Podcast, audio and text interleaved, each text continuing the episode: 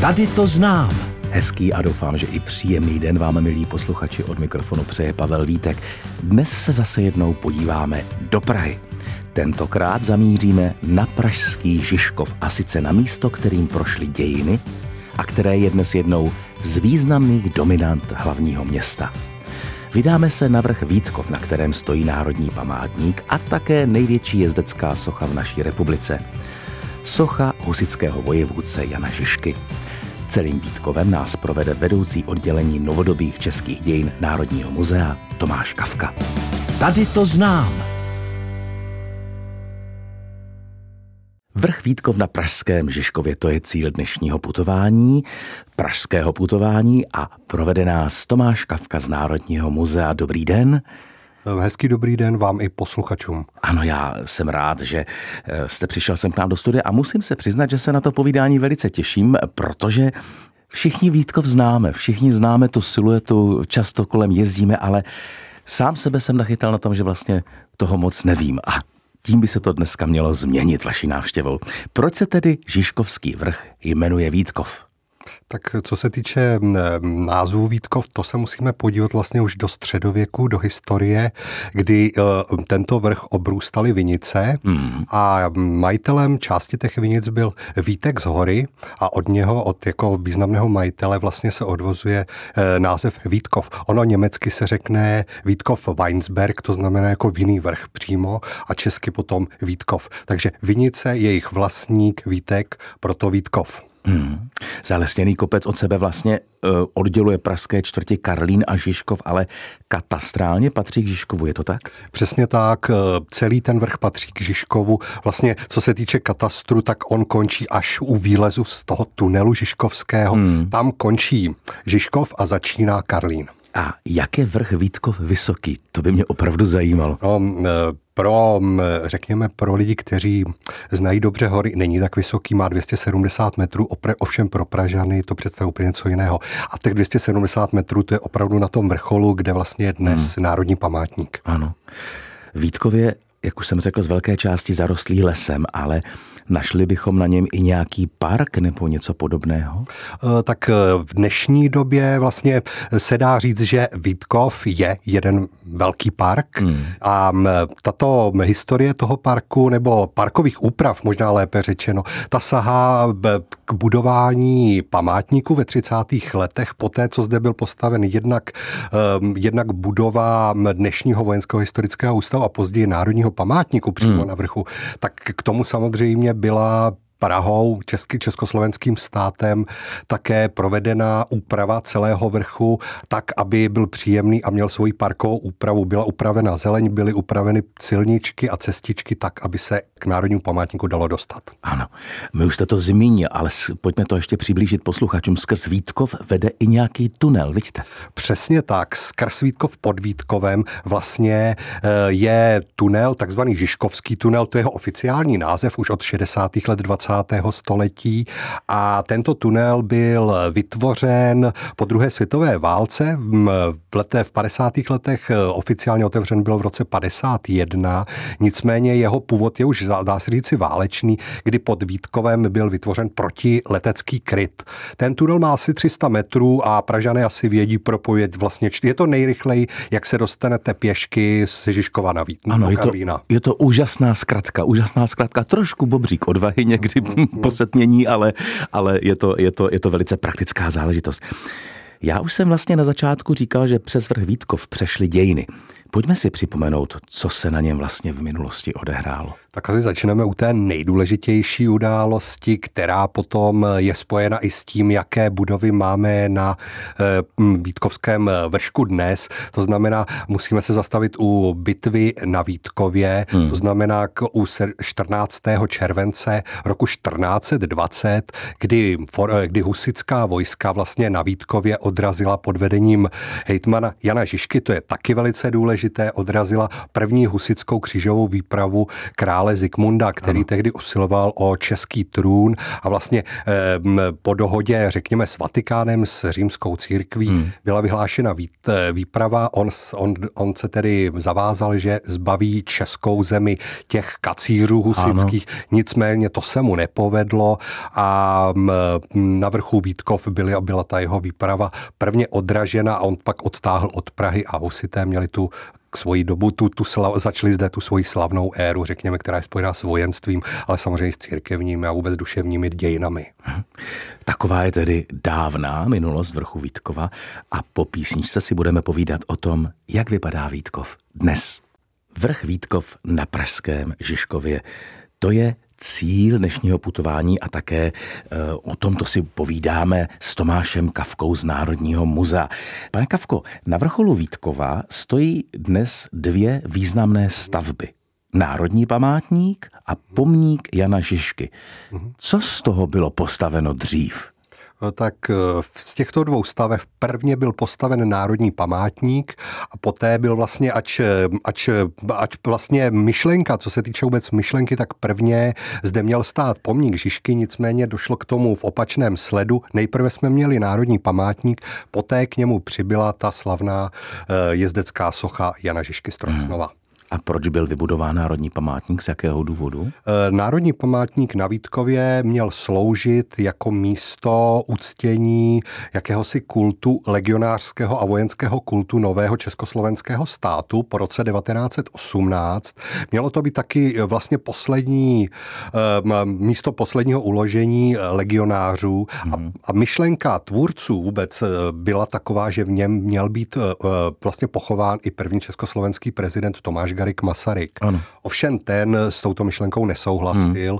Hmm. Už když byl, tak nestotožňoval se s ní a chtěl být uložen celou rodinou v Lánech, jak ostatně je do dneška. Nicméně jako místo uložení legionářů tento památník byl stavěn, byl i dostaven, ale svému původnímu, své původní funkci vůbec nikdy nesloužil. Ano. Ta stavba je obrovská, je hodně členitá a vždycky mi přišla zajímavá i její bronzová vstupní vrata. Mm-hmm. Jak vypadají? Tak ty bronzová vrata vlastně to, to, to, ty mají na sobě, to, to jsou vrata plná motivů, vytvořili tedy sochař Josef Malejovský v 50. Hmm. letech 20. století, to znamená v období, řekněme toho těžkého stalinismu ano. v Československu.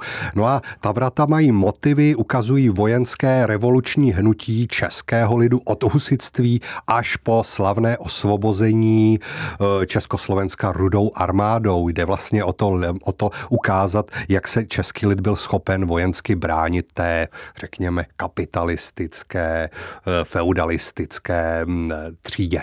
Hmm. A jak vypadá vstupní prostor památníku?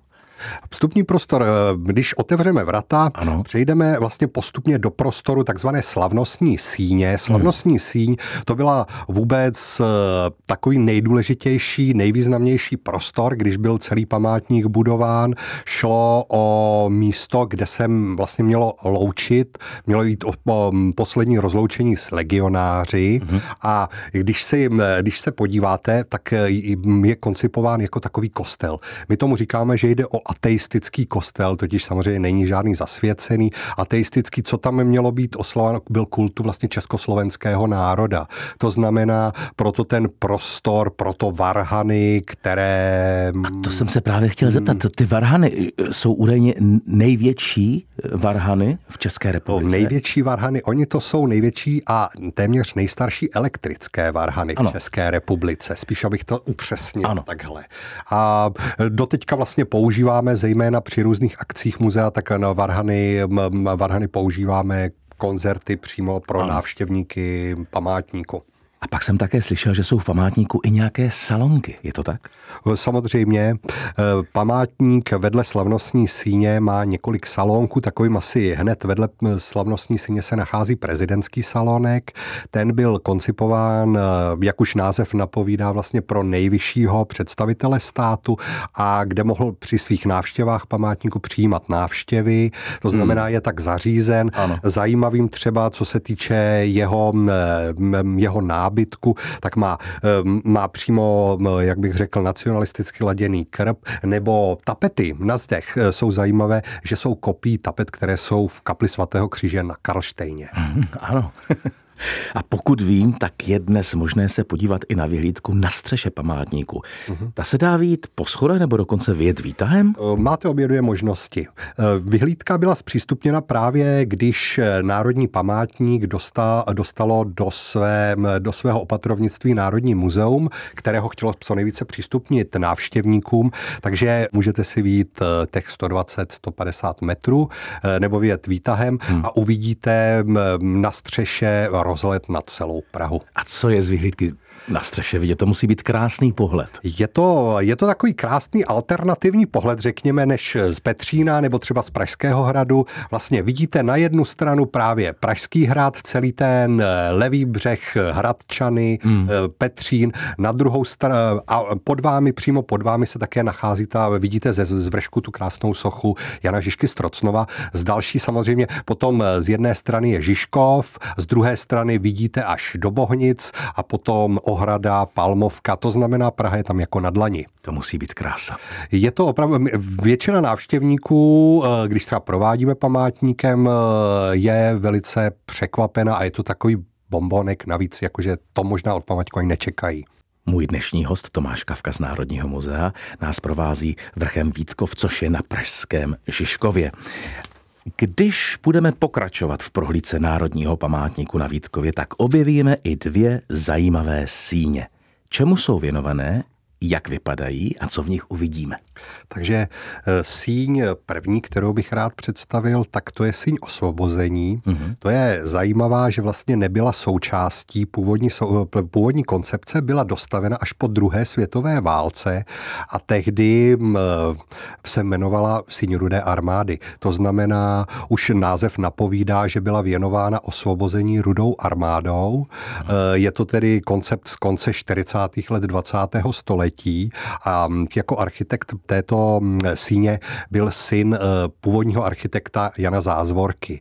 Eh, síň je koncipována tak, že oslavuje, jsou tam mozaiky, kde jsou vymalovány nebo vyzdobeny jednotlivými profesemi sovětské armády. To znamená, máte tam tankistu, máte tam letce, nicméně poté, co po roce 89 a poté, co hlavně dostalo památník Národní muzeum, tak jsme ho trochu přiblížili opravdu tehdejší realitě světě. Ano. To znamená, neustále samozřejmě eh, respektujeme osvobození sovětskou armádou Československa po roce 1945, nicméně um, představujeme, doplnili jsme o další, o americkou armádu, ale o další ano. menší um, části a vůbec um, uvedli jsme vlastně, dá se říci, do, tu tehdejší skutečnost do té reality, kterou ano. známe dnes. Ano. A ještě ta druhá síň? Tak druhá síň, to bych spíš než síň nazval, to je prostor hrobu neznámého vojína, který hmm. Eh, vlastně mm, je takovým eh, institucí, dá se říci, která oslavuje české, československé vojenství, vojenskou historii, tradici. Ta byla původně za první republiky realizována nebo provozována na staroměstském náměstí a v hrobě byly uloženy ostatky neznámého vojína od zborovského bojiště. Nicméně po roce 45 byla přenesena právě sem do památníku na Vítkově. No a Zborovský, tehdy legionářský vojín, nevyhovoval politicky a byl nahrazen bojovníkem od Dukly, to znamená té operace Dukelské 44 ano. 1945.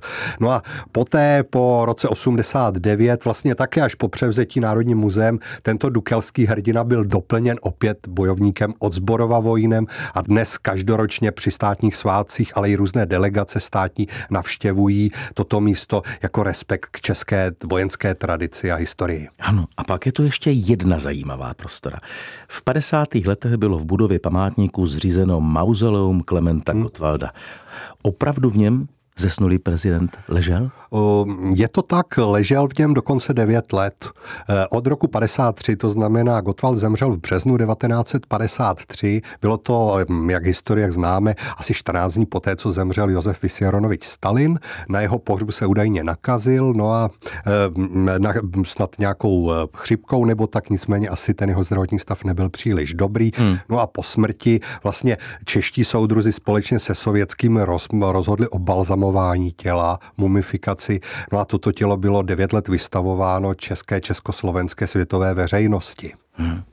A je možné se do prostor bývalého mauzolea podívat i dnes? Eh, dnes je tam samozřejmě tuto možnost nabízíme. Vlastně eh, ta rakev s tělem Klementa Gottwalda každý den vyjížděla z prostoru sklepa do prvního patra, kde byla taková výstavní síň. Eh, večer to tělo opět by zajelo, v úvozovkách zajelo do sklepa, kde bylo nabalzamováno, opraveno tak, aby druhý den se se opět mohlo objevit. No a my nabízíme expozici Laboratoř moci, kde jednak ukazujeme původní prostory, jakým způsobem byla ta strojovna k balzamování a vůbec všechny ty věci připraveny a dáváme to do kontextu také té komunistické politiky, komunistické moci, jak prezentoval svou ideologii, to znamená, je to i s tím historickým výkladem okolností. Dnes procházíme vrch Vítkov na Pražském Žižkově a provází nás Tomáš Kavka z Národního muzea. A teď se podíváme na to nejzajímavější na vrcholu Vítkova, a sice na jezdeckou sochu Jana Žižky. O té se začalo uvažovat kdy? O, o tom, že by na vrchu Vítkově měla být socha Jana Žižky Strocnova, tak to je představ už 19. století a souvisí s českým národním hnutím. Ono zejména Vlastně v druhé polovině 19. století byla část tehdejších Vinohrad přejmenována na Žižkov hmm. a vrch Vítkov, tehdejší starosta Hartik Žižkovský, velice prosazoval, že by mělo být, že by na vrchu Vítkov měla být dána podsta právě Janu Žižkovi. Ano. Roku 1882 byl založen spolek pro zbudování sochy Jana Žižky na vrchu Vítkově, takže od roku 1882. Ale ono to trvalo dost dlouho, než ta socha Přesně tam vyrostla, tak. že? Přesně tak. Bylo během mnoha let několik sbírek bylo zakládáno, dokonce byla papírová socha postavena na vrchu při nějakých slavnostech. Nicméně až do 30. let 20.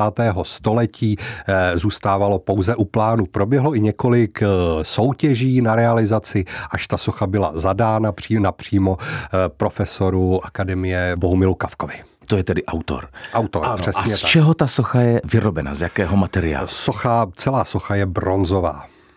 Jak je vysoká? Socha je vysoká něco přes 9,5 metrů. Hmm. Potom, co se týče šířky, to hmm. znamená ten kůň, eh, také měří něco přes 9 metrů. No a máme 3 až 3 až půl, až něco mezi 3,5 a 4 metry je poté hm, široká. A dlouhá? Jo, dlouhá je 9 metrů. 9 metrů. Ano, ano. Hmm. A já vůbec nemám představu, kolik taková socha může vážit. Asi 16,5 tuny. Je. A je možné do té sochy i vstoupit? Nemyslím tím samozřejmě veřejnost, ale odborníky třeba, kteří kontrolují její stav, případně restaurují a tak dále. Ta socha, máte pravdu, ta socha je opravdu dutá, nicméně veřejnost do ní opravdu nikdy nevstoupila a myslím si, že ani nevstoupí. Několikrát do ní vstoupili restaurátoři, byla restaurována naposledy eh, před asi 12 lety. Můj dnešní host, vedoucí oddělení novodobých českých dějin Národního muzea Tomáš Kavka, nás provází vrchem Vítkov na Pražské Pražském Žižkově. Na úpatí vrchu Vítkova bychom ještě našli armádní muzeum, už jsme to tady zmínili, ale co je v něm k vidění? Tak armádní muzeum má opravdu moc pěknou, velkolepou expozici vlastně dějin vojenství, armádních dějin českých a to až už od těch středověkých až do současnosti téměř až do 21. století. Ta expozice byla otevřena loni k 28. říjnu a určitě stojí se eh, tam také vypravit. Já vím, že už jsme to tady taky v souvislosti s tím parkem zmínili, ale mm, pojďme to ještě posluchačům trošku přiblížit. Kdybychom tedy opustili vojenskou minulost vrchu Vítkova, je možné se po něm jen tak projít? Um, rozhodně. Eh, co se týče vedle, vedle těch budov a vojenství, které je tam budováno, tam, teda ta paměť vojenství, tak je, jde zejména o příjemný park, takový vršek, mm. který je protkaný dnes spoustou cestiček, ano, ano. kopci. Na jednom z vršků od právě nad, tun, nad vstupem do tunelu ze Žižkova je dokonce i vinice, takže je možnost si tam, je tam spoustu dětských hřišť, na kterých je možnost si teda i občerstvit dokonce. Takže je to, je to příjemné místo. A ještě bych teda podotkl, že Praha 3 vlastně teďka tento vrch dokonce revitalizuje tak, aby příští rok byl ještě přístupnější. Tak to je skvělé. A kudy respektive jakými hmm. cestami je možné se na vrch Vítkov dostat. Myslím tím jak ze Žižkova, tak třeba i ze zdola z Karlína. Hmm. Takže ze Žižkova je to poměrně jednoduché. Z Tachovského náměstí je možno přímo výjít po cestičkách eh, takových 100-200 metrů, právě těch 200 metrů do kopce. Budete právě okolo těch vinic, eh, minute, minete tunel, půjdete a dostanete se eh, před Národní památník. Potom další možnou cestou, tak to je bývalá kolej, vlastně železniční kolej, dnešní cyklostezka a cesta ano. pro pěší vlastně už eh, dá se říci od hlavního nádraží. Ano. To je moc pěkná cesta, teda dokonce to doporučuju. Spoustu... Je taková ta vysutá, že jo? Přesně ano, tak a on je krásný, že vlastně jdete i nad, eh, vlastně jdete mostem nad částí Žižkova. No a potom, co se týče Karlína, tak asi nejlepší je opravdu od Florence, od autobusového nádraží Florence, hmm. kde přejdete, kde přejdete cestu okolo Sokola karlínského a dáte se schody směrem právě k tomu vojenskému muzeu. Co se týče Karlína, Karlína. Odsud je to těžší, protože uh, je zde um, železnice. Ano. A když už tedy se rozhodneme, ať už z jakéhokoliv směru vystoupá, ale prostě dostaneme se na ten výkop, tak eh, je tam, kde se občerstvit. Uh, už jsem říkal, že jednak v parku máme občerstvení. Ano. Praha 3 nám slibuje ještě nové zabudované ve skale, na to se moc těším, hmm. to by mělo být příští rok. Ano a potom tedy součástí památníku. A to já osobně mám velice rád, tak to je kavárna, kterou máme v památníku hmm. ve druhém patře. To je velice příjemné místo, nejenom, že to je samozřejmě, že si tam dáte dobré kafe, ale podíváte se vlastně o 20-30 metrů níže na část Prahy, zejména na Palmovku, Žižko, Vítkov nebo do Bohnic. Ano. Vy tak hezky povídáte poutavě o tom Vítkovi, že eh, mě nemůžu prostě vynechat otázku. Jak vy sám celý vrch Vítkov vnímáte? Jaké je to pro vás místo? Tak já jednak vrch Vítkov už dlouhá léta spoju s tou mojí profesí historika, to znamená, když se dostanu na Vítkov, tak vždycky si připadám tak trošku doma v ráji, protože, mě tam, protože tam vidím spoustu symbolů, eh, vidím spoustu nápadů, jak pracovat s českou historií. Hmm. To je první věc, to znamená, z toho profesního hlediska je to pro mě ráj, proto abych rozvíjel to své přemýšlení, inter, nějakou interpretaci. Další, čím ocením oceňuji ten eh, vrch Vítkov, je to opravdu místo relaxace. Hmm. Jdu z muzea, to znamená jdu z práce, mám možnost si odpočinout v parku. Hmm. Eh, má to pro mě ty dvě roviny, to znamená jak tu práce, tak tu příjemnou hmm. část té práce, tak i, ten, eh, tak i tu relaxaci a těch, ty lidi. To znamená to prostředí, co vidím kolem sebe, tak je inspirující. A to všechno můžete, milí posluchači, zažít i vy, pokud se vydáte na vrch Vítkov na Pražském Žižkově, kterým nás provázel Tomáš Kavka z Národního muzea. Tomáš, děkuji vám za to hezké povídání. Já moc děkuji, že jsem měl tu možnost představit vám vrch Vítkov. Přeji, aby eh, vám dal eh, ten, ten monument dělal takovou radost a eh, tyto pocity. A vám, milí posluchači, přeji krásný zbytek dne a za týden se opět uslyšíme v pořadu Tady to znám.